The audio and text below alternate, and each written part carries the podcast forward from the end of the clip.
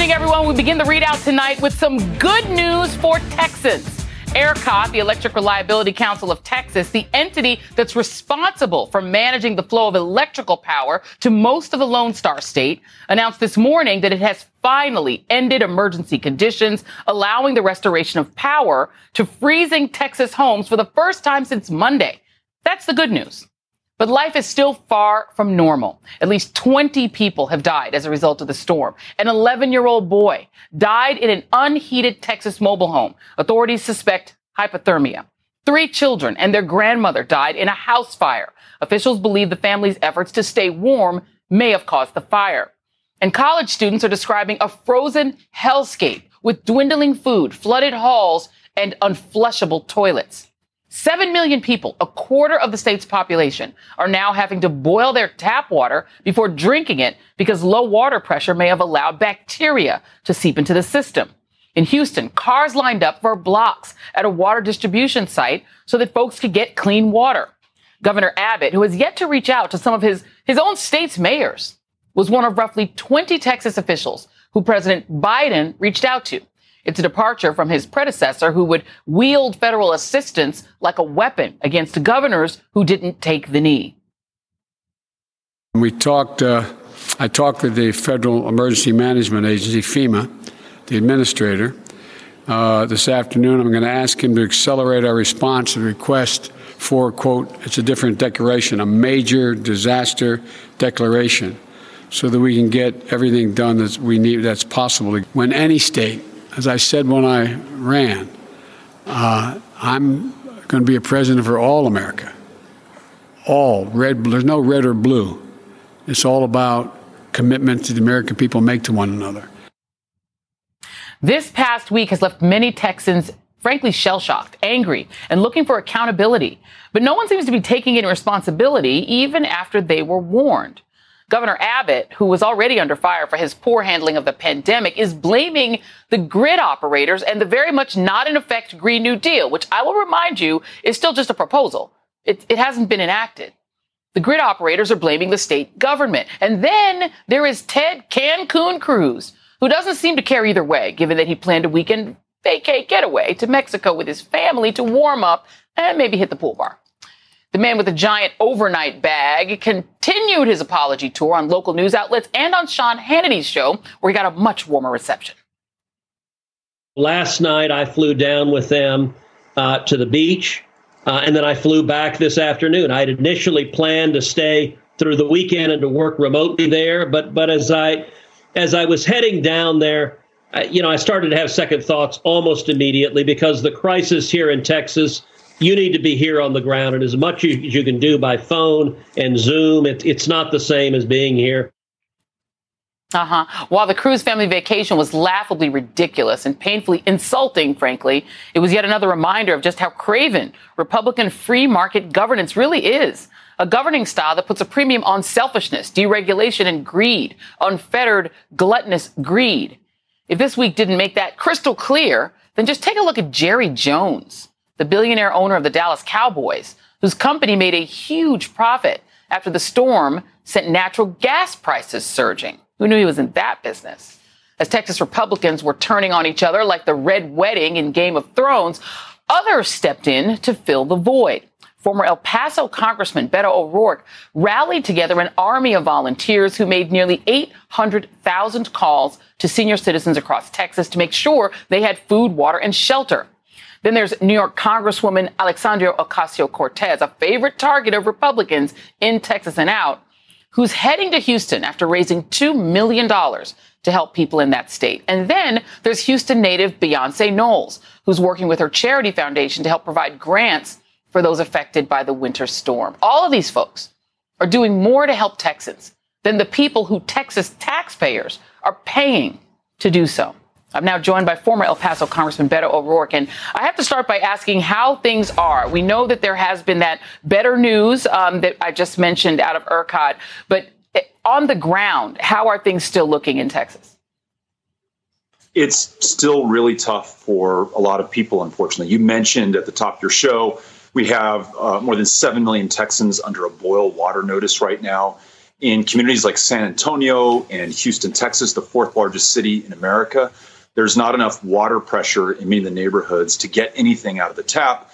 And as that's happening, supplies of water and even food are dwindling because we've had some logistical and transportation challenges due to the ice and the snow and the cold weather and the lack of electricity for for much of the week. So it's really really still bad and we're not out of the woods yet. We're grateful that most residential electricity is back online, but there are a lot of people who need a lot of help right now and I'm so grateful to President Biden to his administration for seeking that major disaster declaration. That's the kind of help that we need right now in Texas. And for all the folks at a neighborhood level who are checking on their neighbors to make sure that they're okay, those who don't have transportation or access, helping them out, and all these volunteers who've been joining us on these wellness check-in calls over the last couple of days. It's it's really been a lifeline for many of our fellow Texans. You know, and of course, whenever these disasters strike, it hits people who are the have-nots the most. It hits people of color the hardest. Uh, just to zero in just to, for a moment, the state government has seemed to be completely absent. It's amazing. I was watching the Houston uh, mayor uh, on Stephanie Ruhle's show this morning, who said that he hadn't even talked to the governor at that point. Um, are there resources that are being fanned out to make sure that communities of color, Black and Latino communities, Asian American communities, communities that are impoverished in general are getting more help? I don't see that from our state government. I do see it from local leaders. You mentioned Sylvester Turner, the mayor of Houston, Texas, um, the county judge there, Lina Hidalgo of Harris County, Rodney Ellis, one of the county commissioners. In North Texas, Clay Jenkins, KP George in, in Fort Bend, Andy Brown in Travis County. The local leaders, really where government meets the road and, and is where the accountability is, that's where the action happens to be as well. And I think that's one of the bright spots in a really tough week. And in the absence of statewide leadership, in the absence of leadership from our U.S. senators, one of whom went to another country in, in the midst of this crisis. Uh, so, in, in the toughest of times, the, the best comes out of everyday Texans. And we are seeing that across the board. But I'll tell you, in these wellness checks, uh, the phone calls that we're making, we talked to a gentleman in Killeen, Texas. He had not eaten for two days, could not get out of his home. We called a warming center that provided transportation that got him there so he could get warm, could also get a warm meal. I talked to a gentleman last night. He had a stroke after Thanksgiving, uh, was running out of water and food in his home, and was too embarrassed to reach out and ask for help. Thankfully, we reached out to him and we're connecting him with services now. But this is really a case by case, you know, neighborhood by neighborhood uh, effort and mission that we're all on in Texas right now, and we still need that help. So for everyone around the country who's wondering whether um, there's more that can be done, yes. Uh, when you contribute to food banks, to shelters, to grassroots organizations that are helping on the ground, that makes a world of difference for us here in Texas, and we are so grateful to all of you. Yeah, absolutely. And you know, you mentioned the the, the junior senator, um, the, the, excuses that are being made for him, and I don't want to spend a whole lot of time talking to you about him, um, but you did run against him for that job as a United States senator. In theory, you could have been in that position. People who are backing him up and making excuses for him are saying, "Well, what could a senator possibly do?" Um, and and sort of saying, well, there would be no point for him to be there. He's just eating extra food other people could get if he was gone. It, what do you make of that excuse? His excuse also was that he was just trying to do what's best for his family.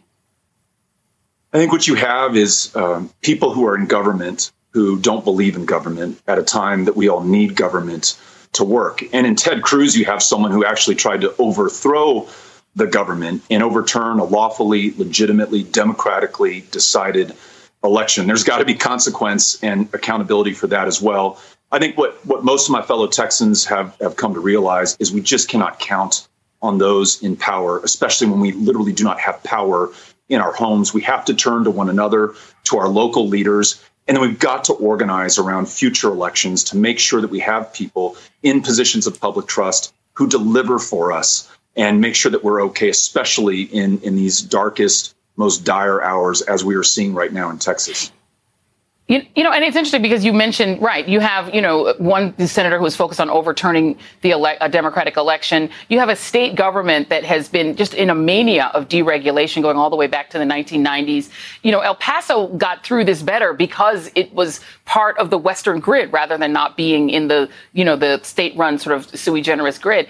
Do you, I know it's a bit too early. There's still a crisis that's happening ongoing. Do you anticipate that your state will rethink that model? That maybe maybe regulation ain't such a bad thing after this. Do you see that that there might be an appetite to sort of reintroduce government um, after this is all over? Jen Psaki.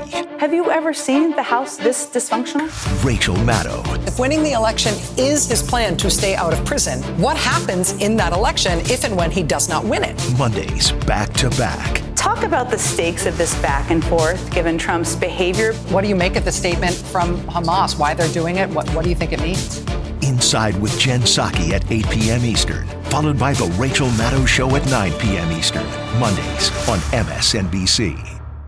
Hey, it's Chris Hayes. This week on my podcast, Why Is This Happening? Evangelical pastor and director of Vote Common Good, Doug Pagitt, on the rise of Christian nationalism and what's at stake in this year's election. We lack a story in this country about what our politics are supposed to achieve. And when we suggest to them that the common good can be your voting identity, rather than being Republican or being a Democrat or being fiscally this or that, big government or small government, but you care about the common good, people are like, oh yeah, that that I actually care about. That's this week on Why Is This Happening? Search for Why Is This Happening wherever you're listening right now and subscribe.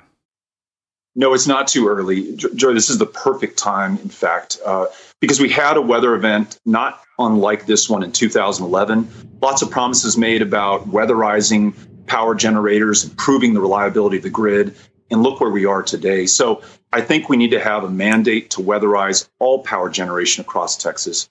We need to incentivize additional capacity for storms and natural disasters like these that, because of climate change, are only going to become more frequent, more severe, and unfortunately more deadly. And then, yes, we need to connect Texas to the national grid to sell excess power when, when we're generating it and drive those profits back into improving uh, the infrastructure. And then in desperate moments like these, where we need to draw down power, there needs to be a gateway for that to come through. So I think those are very common sense, really nonpartisan solutions that people much smarter than I am have come up with. Let's get that implemented. And in the meantime, let's make sure that people who are without water, without heat, without electricity, without food get the help that they need. That has to be priority number one for Texas. Absolutely. Beto O'Rourke, who's doing more as a civilian than the leadership of his state or the two senators from the state are doing. Um, can you please just tweet out um, the places where people can help out Texans if they want? If you tweet that out, and I'll retweet it, and we'll make sure our show retweets it as well. Beto, thank you so much. Really appreciate you. And up next on the ReidOut, the doctor, I'm so excited about this, is in. Dr. Anthony Fauci finally joins me on the ReidOut. I have so many questions on the vaccine rollout and more. Plus, a big announcement about a ReidOut special event next week that Dr. Fauci will be taking part in. Plus, Ted Cruz is having a very bad year. First, there was the whole inciting an insurrection thing, followed yesterday by his airport walk of shame. But as bad as Cruz is, and he is terrible, he's not the absolute worst, believe it or not. That reveal is coming up. And the great producer director Lee Daniels is here. His new film, The United States versus Billie Holiday, about one of our greatest musical artists' persecution at the hands of the FBI, is getting major buzz. The ReidOut continues after this. Ain't nobody's business if I do.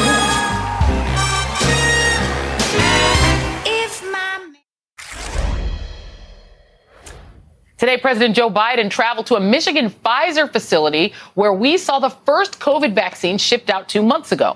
The president declared that the country is on track to have enough doses for every American by the end of July. And he delivered a plea to those who still are hesitant about getting vaccinated. We all know there's history in this country of having subjected certain communities to terrible medical abuses in the past. But if there's one message to cut through to everyone in this country, is this the vaccines are safe. Please, for yourself, your family, your community, this country, take the vaccine when it's your turn and available. That's how to beat this pandemic. while the U.S. has now surpassed 28 million cases and nearly an unthinkable half million deaths. We've seen a five week decline in new cases. More Americans are getting vaccinated, but the winter storms have wreaked havoc on shipping hubs, impacting vaccination efforts across the country.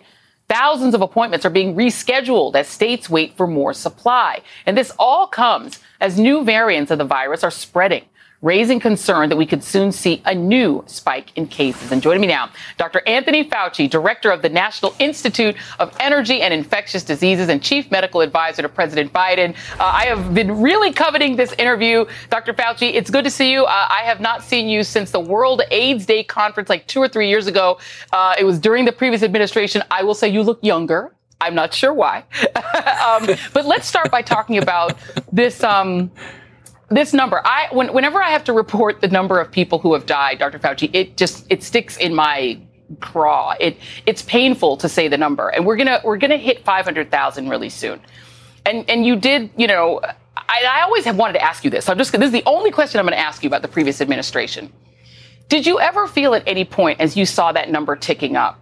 That maybe today is the day I walk out and I resign and I do a press conference and I say everything I know, and maybe that will change things. You know, Joy, I never really considered resigning because I felt if I did, I would really leave a vacuum of somebody who, as you know, I would always tell the truth. I would always be talking about what's based on data. And I was afraid that if I just did this symbolic walking out, you know, it would be gratifying for a moment, but then I would not be able to have the perch that I would have on the task force to make sure that we talk about truth and about science and about evidence and not about anecdote. So the answer to your question is yeah. I never seriously considered walking out of that at all. Yeah. Well I'm, well, I'm glad you did. I think a lot of people, I'm glad that you stayed because um, you are the trusted voice. I know my godmother pretty much listens to you and she trusts Dr. Kizzy, uh, the created the Moderna vaccine. But I want to talk a little bit about whether or not people are willing to take it. But I want to start with the equities issue because on vaccinations, you know, now we have a cold snap that's hitting Texas. We have all of these sort of difficulties in getting the vaccine out. But even when we didn't have that, I want to put up a chart that shows who's getting vaccinated. White Americans uh, make up 63.7% of those who've been able, who've been vaccinated so far. Now, this is only a little over half of those vaccinated who are accounted for. African Americans, who make up almost, you know, 14% of the population, about 14%, are only 6.3%. Uh, Latinos, who are 15% of the population, 8.8%. Asian Americans are very, a little closer to scale. Um, what can we do about that? Because I've heard all of these anecdotes about, oh, you know, when you open these federal sites up, these big sites open up, wealthy folks drive to the sites. They'll drive across town to make sure that they get it first and crowd out local communities. Yeah. You know, the, the tragic part of those data, Joy, that really is terrible is that it's the minority population, the brown and black people, who are the ones that suffer most from the disease that you're trying to prevent by the vaccine that they're getting, you know, a double whammy against them. Not only do they have the propensity because of their jobs out in the community to get infected, they have the underlying conditions that make them more likely to get a serious outcome. Now, when we have a vaccinations available, that the proportions that you show are, are very disturbing. There are two major reasons for that. One is a bit of understandable vaccine hesitancy, but you don't want to hide behind that. It's that we've got to really extend ourselves into the community to get the access to minority populations that they don't have. And what President Biden has been doing since the day he walked into the office, and that is getting community vaccine centers up in areas that are also highly populated by minorities, getting vaccine doses into pharmacies, including in areas that serve minority populations. And finally, going out there and doing mobile units to get to the not easily accessible areas. That's what we do to extend ourselves out there. What we've been trying to do, and I take this very seriously, is extend yourself to the African American and Latinx population and explain to them that we totally respect why you're being hesitant, the history of how the government has treated minority populations decades and decades ago is shameful.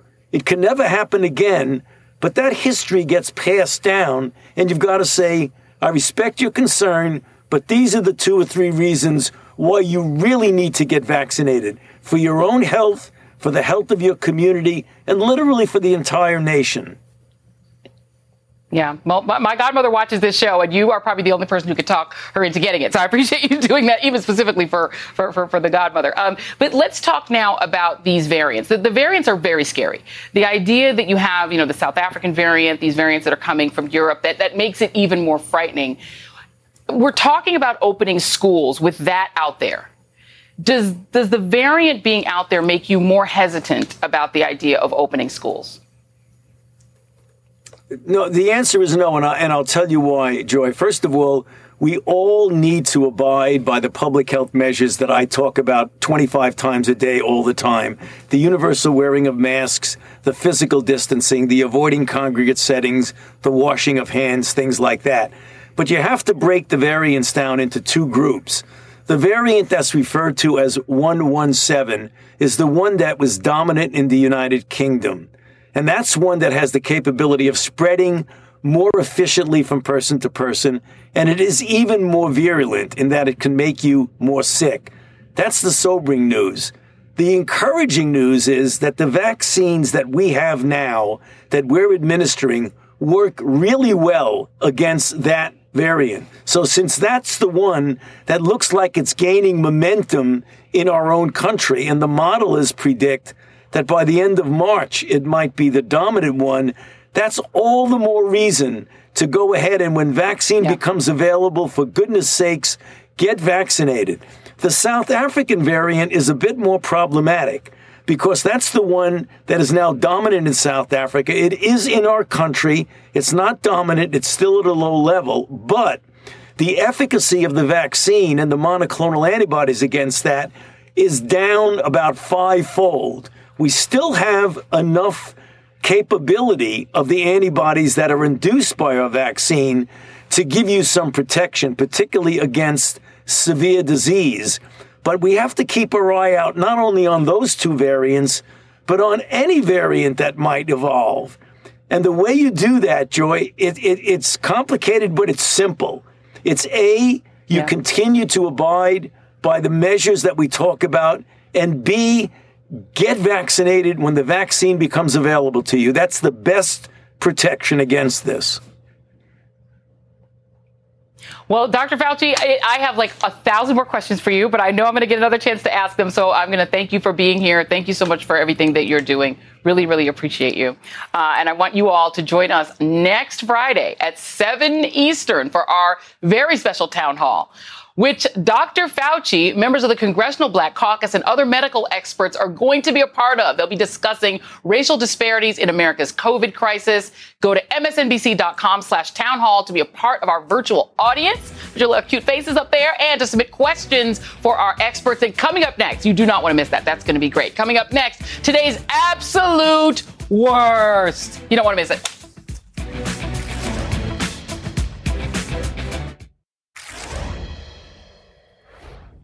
Millions of Texans continue to suffer in freezing temperatures without power in what officials are calling a failure of the state's power infrastructure. It's a failure by Texas political leadership, too. Enter Senator Ted Cruz, who's facing a scandal involving his terribly timed decision to flit off to a resort on the Caribbean Sea. The same Ted Cruz who voted to overturn election results as a member of the Sedition Caucus and who supported building a wall to keep people who look like him out people who cross the border because they want safety and a better life for their families. And yet he chose to cross the border into Mexico, abandoning his state in a time of crisis, he says, for his family. Irony! Look, this man isn't exactly the most liked member of Congress, or possibly even by his supposed friends, given that someone from his wife's vacation group seems to have the New York Times on speed dial to leak their personal texts. But that nasty reputation he has, oh, there's a reason for that his off the charts hypocrisy. President Obama, and, for that matter, Hillary Clinton and the Democratic Party, they're so out of touch with where the American people are right now. He go, goes and plays golf hundreds of times with his buddies. Um, he, he is not focused on the people who are hurting, who are paying the cost. We got a job to do, and we got a short window of time And, and, and so we ought to stop taking recesses, stop taking time off, and just keep going until we get also, it done. Apparently, playing a game of pool is a higher priority for this president uh, than, than it would be to go and see the humanitarian crisis he's created. Now, this story doesn't end with Fly and Ted. Because now his fellow Republicans are using silly putty logic to defend him, even after Cruz himself admitted he had originally planned on staying in Cancun until Saturday. Matt Gas Mask Gaetz tweeted, Ted Cruz should not have apologized. Dinesh D'Souza, really, really reaching here, tweeting, if Ted Cruz is in Cancun, that means he's not using up valuable resources of energy, food, and water that can now be used by someone else. This is probably the best thing he could do for the state right now. Mm. And then, of course, Sean Hannity making the case that working remotely is still work, even if your remote workplace is Senor Frogs. You made the right call coming back. You also can be a father. There's also something called technology. We also know what teleworking is. And I think there's a lot of sanctimony and politics being played in this attack. Uh-huh. But the best, and by that I mean the worst, comes from America's least favorite fail son, Donald Trump Jr., who tweeted, the hypocrisy of those trying to cancel Ted Cruz, who have been totally silent on their Democrat governor's incompetence, is telling. Yes, yes, little Donnie. First off, your dad will never love you. And second, we are being very, very quiet about the Democratic governor of Texas. And you know, that's because there is no Democratic governor of Texas. The Texas governor is a Republican, man. But you and your party are so programmed to place the blame on Democrats that you're spitting out drivel on a swivel rather than condemning the daughter blamer who fled to sunny Mexico as millions of his constituents froze. Also, don't you have chores that you should be doing?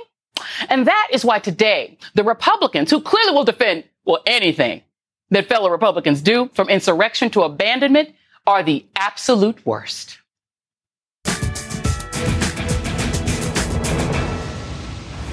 It's been a bad week for Republican leadership, especially in the state of Texas, where they've proved they're all hat and no cattle. As Governor Greg Abbott has abdicated his responsibility, trying to blame green energy and Democratic policies for his state's own failure to regulate its energy market, his predecessor, Rick Perry, says that the blackouts are an acceptable sacrifice, that Texas residents should be happy to endure such hardship, to be free of federal oversight. Of course, Perry could have averted this disaster 10 years ago when he was governor, but he ignored calls for the state to winterize its energy grid. Oops. Wait a minute. Where have I heard that before? It's three agencies of government when I get there that are gone commerce, education, and the, um, uh, what's the third one there? Let's see. I would do away with the education, uh, the uh, commerce. I, I, commerce, and let's see. I can't. The third one I can't. Sorry. Oops. By the way, that was the Department of Energy I was reaching for a while ago. Yeah, yeah, that's right. The Department of Energy was the infamous third federal agency that Perry wanted to get rid of back in 2011 when he was running for president. so if Republicans like him had their way, the whole country would have no energy policy at all. Perfect. However, the worst Texas Republican this week was the mayor, who thankfully resigned after telling his, re- his residents to stop complaining as they froze. He said only lazy people should expect access to heat and water. It's not just Texas Republicans who take pride in denying aid and services to their own constituents. Under fire for giving wealthy neighborhoods priority access to the COVID vaccine, Florida Governor Rick DeSantis is now threatening, get this, to pull doses if local officials criticize his distribution methods.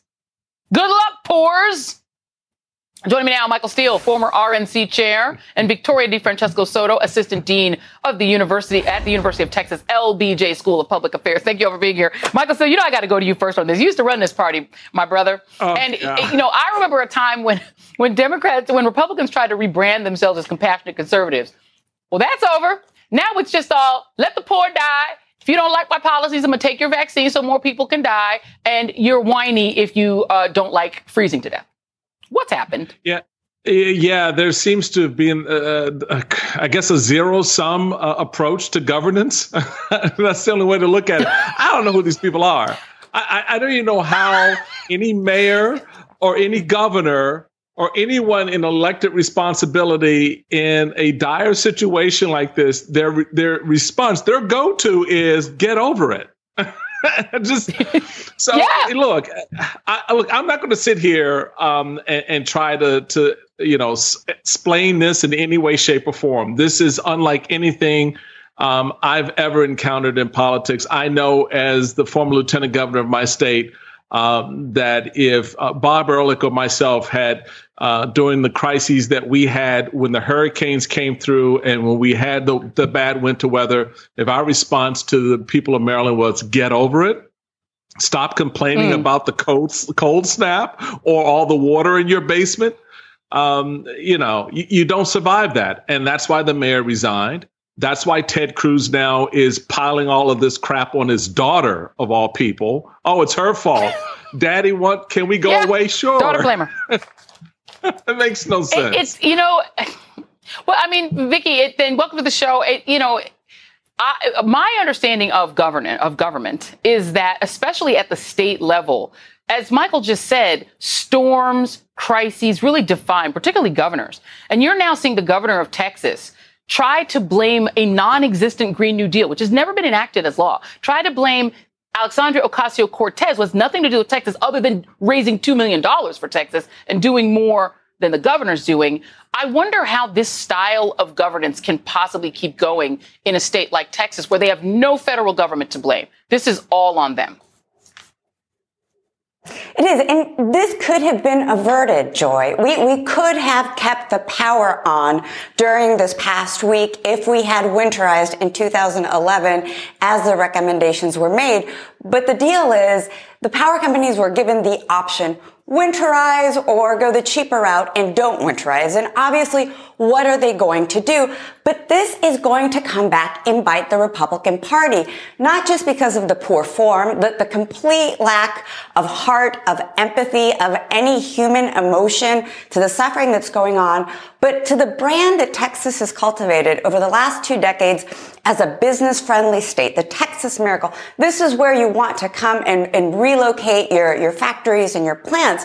But if you're looking to relocate to Texas and you see the mess that has happened in the past week, you're going to have second thoughts. Am I going to move to a state where things work most of the time, where there's kind of infrastructure to support my business. So I think that this is where we're going to be seeing the fallout over the short to long term. And I've already been hearing murmurs in terms of the business community being the one to put the pressure on yeah. Republicans because otherwise they're not going to move.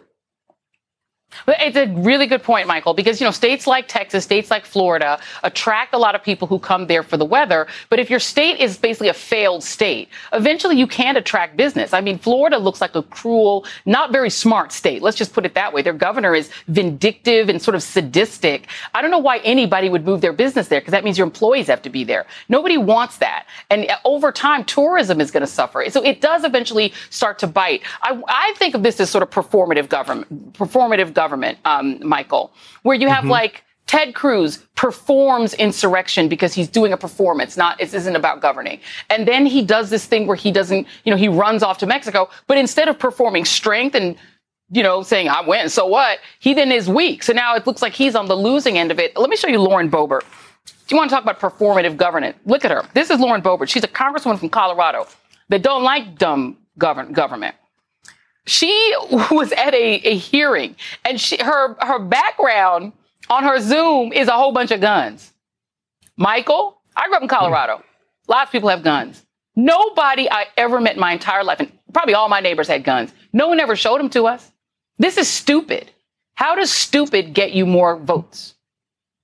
Apparently, it does um, because they're electing them, and and that's. I mean, she got elected uh, Marjorie Taylor Greene got elected. Um, so I don't know what people are expecting or what they're looking for out of their leaders. I mean, I, you want your congresswoman sitting in a hearing with, you know, AK-47s as their backdrop. I mean, okay, I guess if that's your thing and that's what gets your boat floating, then okay, shoot a hole in it. I don't know. I, I don't. I don't Allen know. West got so elected, brother. One term. Well, yeah, well, and, and maybe that's what it should be. But I think a lot of people in the country right now are shaking their head and looking at the GOP and go, what the hell? I mean, seriously? Okay, so what's the next level of crazy you're going to go to? Um, uh, to prove what? a party leadership should be about the very thing that Victoria touched on, and that's governing. How do you govern? Yeah. Not just in the good times when you can, you know, show how smart you are, et cetera, but in the tough times when those smarts need to be tested and put to put to work. And across the board, yeah. uh, that has been a failing point. Join MSNBC's Symone Sanders Townsend, Michael Steele, and Alicia Menendez as they team up to host The Weekend. We want to get the newsmakers, the people that are in the middle of what is happening. It's about the conversation. A lot of Americans check out of conversations. We want to check them in. Conversation we begin and that you continue all week long. The Weekend, Saturdays and Sundays at 8 a.m. Eastern on MSNBC. But real quickly, Vicky, because, you know, on the other side of the aisle, you have somebody like uh, uh, Governor Cuomo, who actually really got lauded for his really smart handling and compassionate handling uh, of the COVID crisis, only to now face his own scandal over not necessarily being super transparent about some of the deaths that were happening in nursing homes. Talk a little bit about that, because that then begins to mitigate the idea of good governance, at least from someone like him, who's somebody who's seen as having maybe a national future. At the core of good governance is truth. It's accountability. And mm-hmm. you cannot hide you know, you can hide for a little bit, but ultimately it's going to come out. And in this day and age, when we have technology, when we have so many virtual files, when we have our text messages that can be made public, we need to understand that you cannot hide. And I think this is what's so frustrating for someone who otherwise is very talented, is very smart, to think that they can get away with this. And I think that is the problem. And that's why we need more transparency. If people were dying, okay, this is a tragedy, but how are we going to fix it? Because if we don't have the real numbers, if we don't have transparency, we can't formulate policy to make good on it. And you know, but you know the difference is Democrats in New York will make will punish him for that. Republicans would just be like, so that's the difference between the two parties. Michael Steele and Victoria D. DeFrancesco Soto will be back for the glorious return of Who Won the Week. But first, as we continue celebrating Black History Month, award-winning director Lee Daniels is here to talk about his must-see new film, The United States versus Billie Holiday, the untold story of the legendary singer's civil rights activism. I am so excited to talk to him. We're back after this.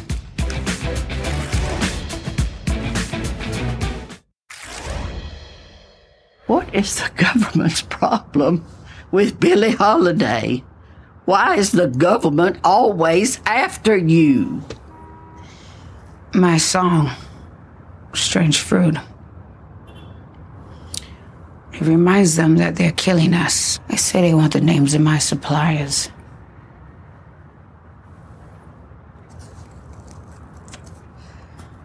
They don't want no names. They want to destroy me.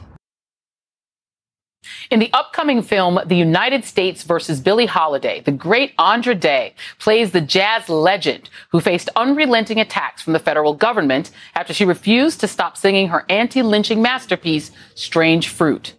As the Hollywood Reporter points out, it's one of two new movies, along with Judas and the Black Messiah, about Black Panther Fred Hampton that depict relentless campaigns by American government intelligence agencies to silence influential black voices closely after an impeachment trial in which the majority of GOP senators showed their complicity in violence from white supremacist groups by voting to acquit the instigator in chief. And I'm joined now by Lee Daniels, director of the United States versus Billie Holiday. Lee, it's so great to talk to you. Um, congratulations on the film. Uh, I, am hearing probably the name Andra Day every day and talking about this incredible performance. Um, but you decided to do something different. You know, my, my good friend Chris Witherspoon from PopViewers, he, he made this really great point um, to me uh, and some friends. We were talking about Billie Holiday. And most of mm-hmm. people know Lady Sings the Blues. They know that kind of narrative about her, her music, mm-hmm. and even some of her troubles. But you went right for the political FBI attacks on her. Why? Mm-hmm. Because I didn't know that it happened. You know, I'm a psycho fan of Lady Sings the Blues. And I thought that she was, Billie Holiday was a, uh, a great jazz singer, a troubled woman that was, you know, in and out of jail but I didn't know that she was a civil rights leader and that she was uh, that she kicked off the civil rights movement as we know it with this strange fruit song, and that the government really uh, tried to stop her. They did everything they could to stop her, and so, and I, you know, I was, I had to tell the story. There was there was no way I could not tell this story. It's too important of a story to to to, to not tell. And you know, the, the, the, the, song Strange Fruit, of course, being about lynching and, you know, talking about that, particularly in that era when white audiences did not want to think about the things that their own cousins, friends, family members, police officers they trusted were doing. It talk about making a film like that at a time when we just saw you know, Confederate flags flying in our capital, when we saw the attempted lynching, a lynch mob go in to try to get the Speaker of the House, to get the Vice President. And that, to me, when I saw those crowds rush in, I thought that must be what a lynch mob looked like. Joy, I had no idea when we did this movie that we would have uh, the George Floyd incident or even the noose at the Capitol. But it was an aerosol, and it was a. I did the Butler, and with Butler, you know, it was hope. We felt I felt hope with uh, Obama in office, but with Trump, I just I did it because my spirit attracted me to what was in the air, and uh, and in the air were nooses. So uh, no, I didn't see him, but we saw him later on.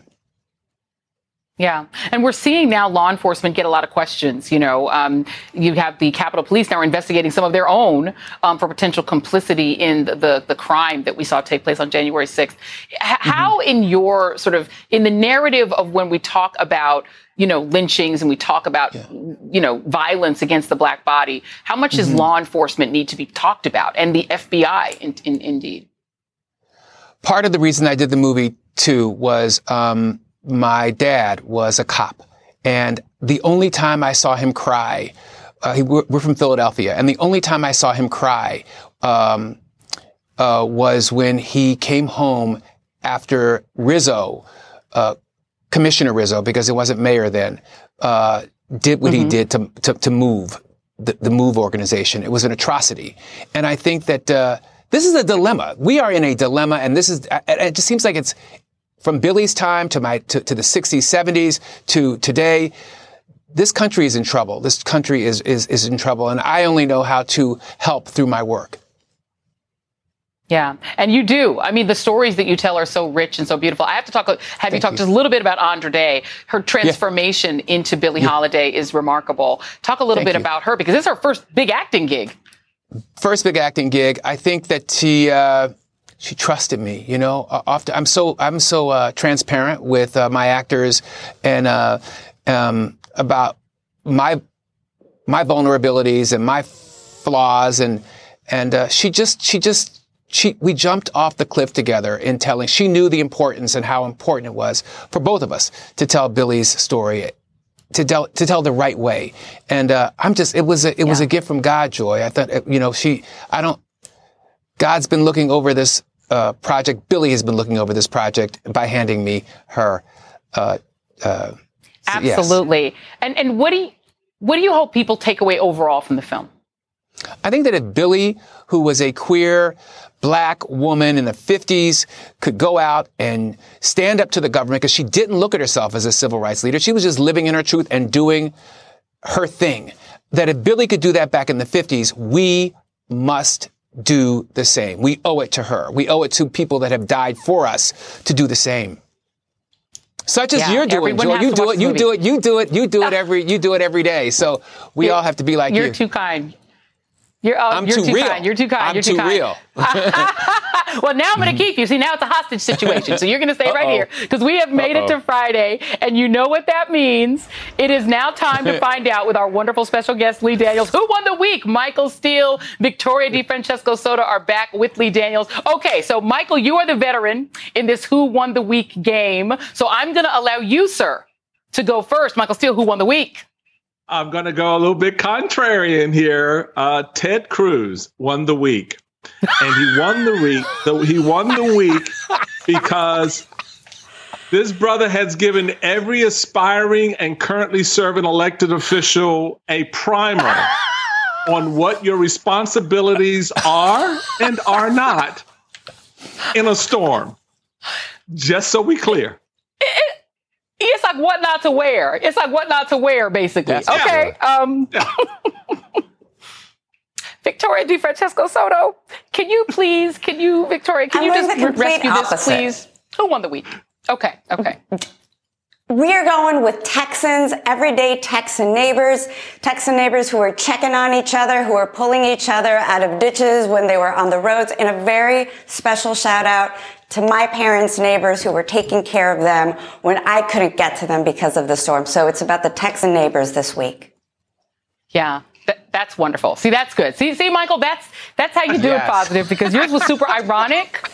It was funny. It was comedy, but uh, I don't know if it was really the winner. Okay, we're going to give Lee Dance, who's our special, wonderful, esteemed guest, sir. Who, Okay, in your I- view, won the week? Oh, I'm mad at him because Ted Cruz rocks my world for that one. That was that was a good one. Uh, I was saying, I was saying the 911 workers from the from Texas. I mean, all around the country, all around the, the state, what they've been doing is an incredible job. Half of them don't have uh, uh, electricity. They're in the same. They're, they're home. It's a mess out there for them, and yet they're able to direct um, people that are calling in. They are they are my heroes Yeah. right now. Absolutely. Well, my, my pick is not a person. My pick is a little adorable thing. Snowflake. Snowflake won the week, and I'm going to tell you why. Snowflake, who was left at home with some human who also was ditched by Ted Cruz and didn't get to go to Mexico, got to spend a full 24 hours not in the presence of Ted Cruz. That's called Snowflake winning the week. I'm the host, therefore I win. Lee Daniels, Michael Steele, Mike Victoria DeFrancesco Soto. That is great. Lee's new movie, The, Unt- the United States versus Billie Holiday, premieres next Friday on Hulu. You must watch it. That's tonight's ReidOut. All in with Chris Hayes is rescuing us now. Up next, the former FEMA director, Craig Fugate. Get the best of MSNBC all in one place every day, each morning in your inbox with the MSNBC Daily newsletter. Understand today's news. Sign up for MSNBC Daily at MSNBC.com.